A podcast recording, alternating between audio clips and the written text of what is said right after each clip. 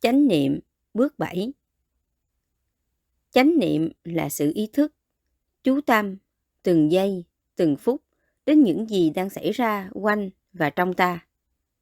Một cách vô thức, chúng ta cảm nhận bản thân và thế giới chung quanh qua những định kiến hẹp hòi, theo thói quen, tạo ra bởi vọng tưởng. Do đó, tư duy, ý thức tâm linh của ta đối với thực tại rất tản mạn, rối rắm. Chánh niệm giúp chúng ta tạm thời dừng lại mọi suy tưởng, hình ảnh, phán đoán giá trị, nhận xét nội tâm, ý kiến và suy diễn.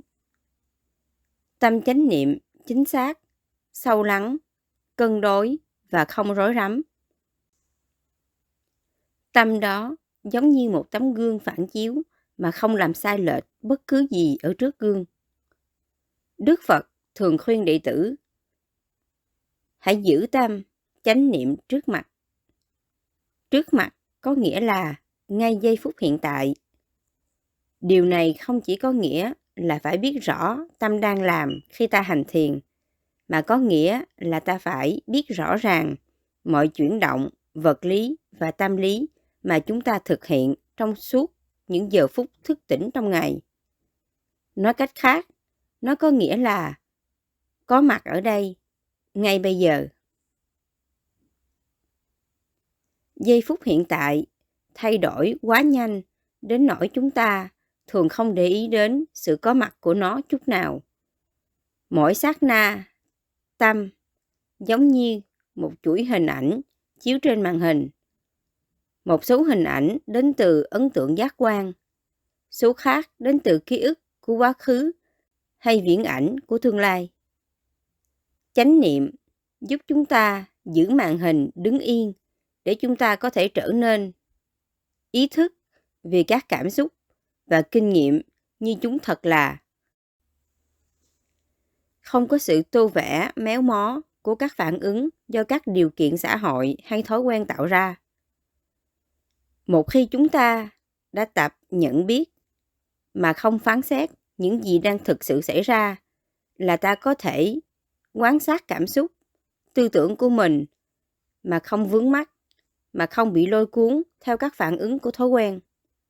Do đó, chánh niệm cho chúng ta thời gian cần thiết để ngăn chặn và chế ngự những thói quen, suy nghĩ và hành động tiêu cực để vuông trồng và duy trì các thói quen tốt.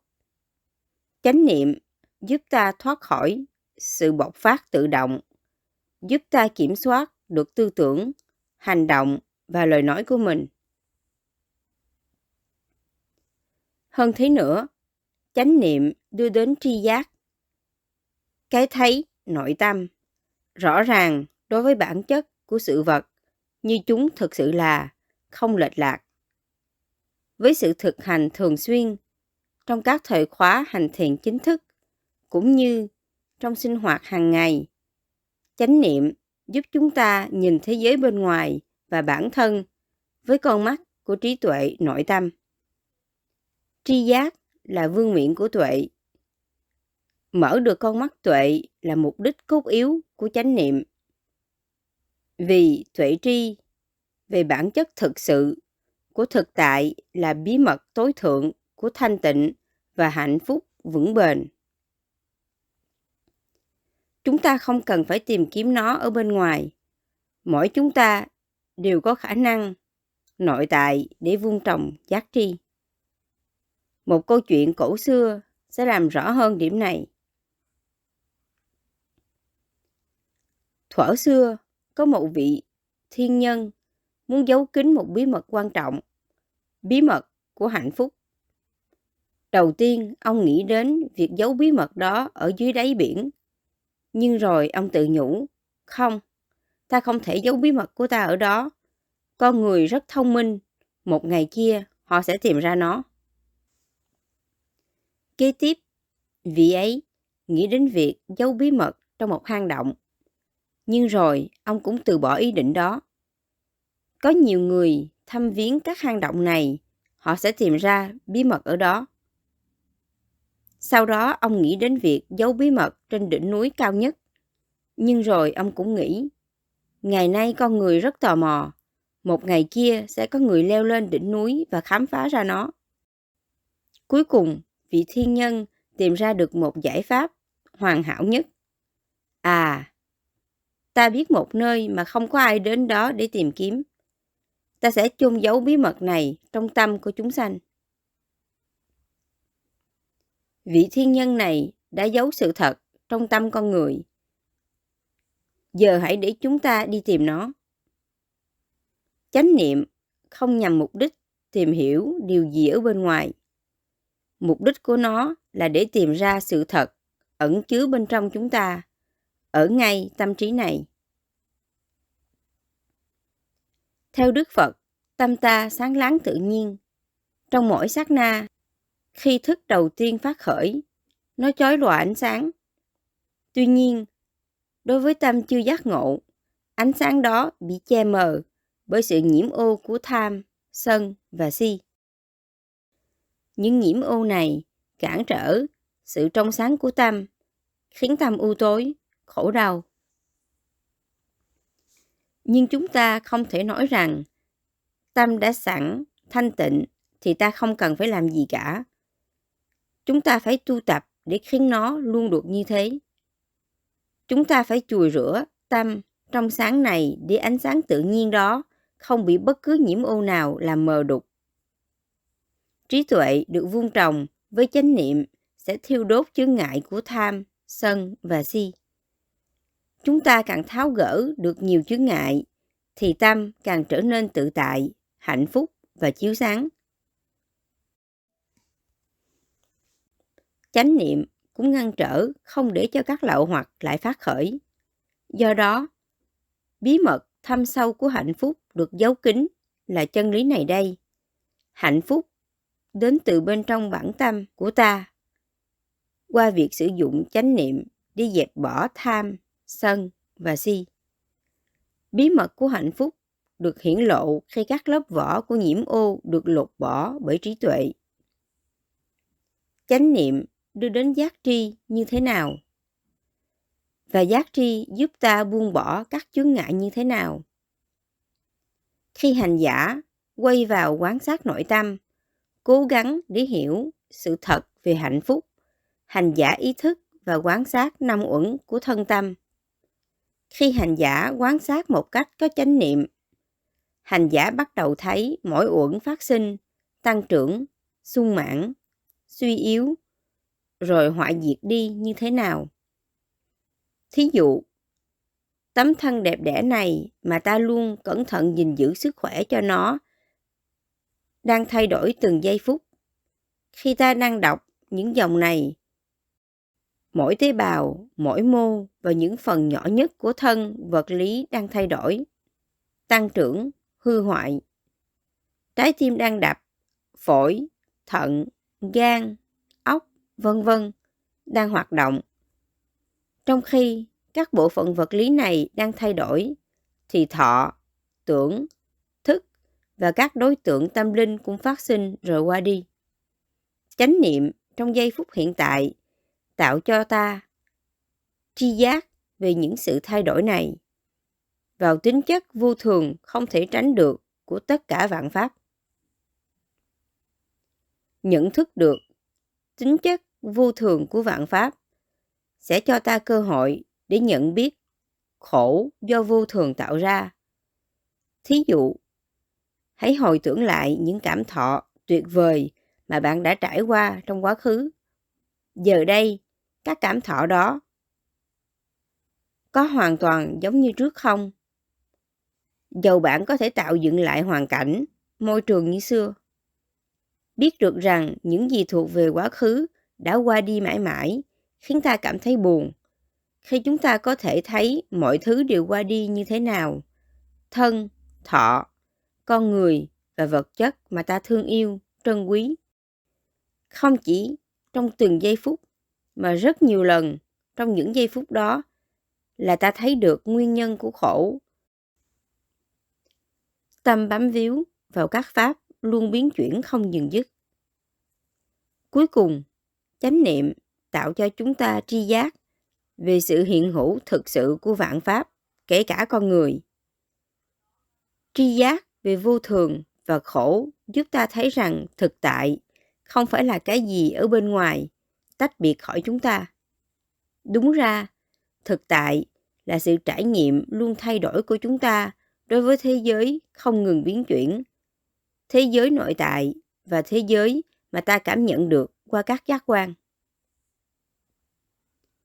Tu tập chánh niệm giúp ta thấy việc không chấp nhận, chống đối lại với những gì xảy ra trong cuộc đời là vô ích.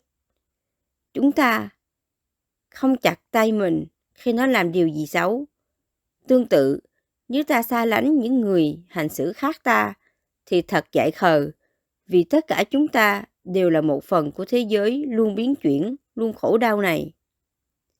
Tranh chấp với thế giới thì cũng giống như bàn tay này đánh đấm với bàn tay kia, hay con mắt bên phải đối nghịch với con mắt trái. Chúng ta khám phá ra cuộc đời không phải là một cái gì bất biến. Nó là một dòng chảy mãnh liệt của những biến đổi không dừng. Khi đi tìm kiếm ý nghĩa của cuộc đời, tất cả những gì ta có thể tìm thấy là sự thay đổi này. Khi chúng ta tiếp tục quán tưởng về khía cạnh nổi bật này, ta sẽ không thấy bản chất vững bền hay thường hằng trong đó. Không có cái ngã hay linh hồn bền vững. Thường hằng nào ở bên trong để ta có thể bám víu vào và cũng không có cái ngã hay linh hồn bền vững thường hằng nào ở tha nhân để ta tranh cãi với. Do đó, chánh niệm mang đến cho ta tri kiến về ba tính chất của vạn pháp, vô thường, khổ và vô ngã. Quay vào nội tâm, tự quan sát mình, ta sẽ thấy thân vật chất này biến đổi nhanh chóng đến giường nào và những sự thay đổi này khiến ta đau khổ biết bao. Ta đã ước muốn mãnh liệt đến thế nào để không còn phải tái sinh, không phải già, bệnh, không phải trải qua những khổ đau, thất vọng hay sầu não nữa. Ta biết khổ khi bám víu vào người hay vật mà ta ưa thích hoặc tránh né người hay vật mà ta không ưa thích. Ta ý thức rằng bất cứ ham muốn nào giàu vi tế hay cao cả đến đâu cũng mang đến khổ đau. Ngay chính lòng ham muốn chế ngự dục tham, dầu là thiện và cần thiết cho sự tiến bộ cũng là khổ.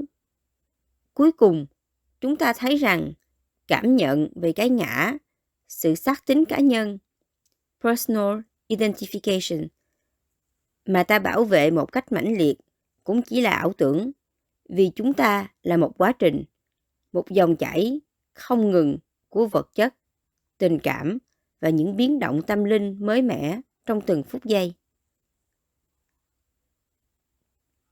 Ấn Độ giáo đã diễn tả chân lý này một cách sống động khi họ nói đến ba vị thần. Vị thần sáng tạo Brahma, vị thần bảo vệ Vishnu và vị thần hủy diệt Shiva. Vị sáng tạo là giai đoạn phát khởi, vị bảo vệ là giai đoạn sung mãn và vị hủy diệt là giai đoạn hoại diệt.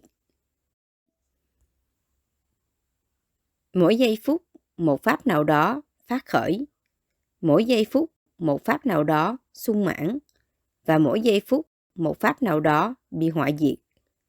Không có giây phút nào ngưng động vì không có gì ngay chỉ trong một tích tắc thời gian là còn nguyên vẹn. Quá trình này tiếp diễn không ngừng nghỉ. Khi đã đạt được tri kiến này, ta có thể để cho các xúc cảm, cảm thọ, suy tưởng đi qua tâm mà không níu giữ lại bất cứ thứ gì, dầu rằng chúng dễ chịu, thoải mái thế nào. Trái lại, khi các trạng thái khó chịu, đau đớn hay không thể chịu đựng xuất hiện, ta cũng để chúng qua đi mà không trở nên bực bội.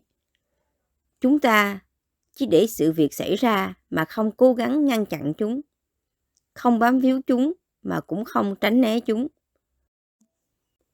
Chúng ta chỉ nhận biết sự vật như chúng là.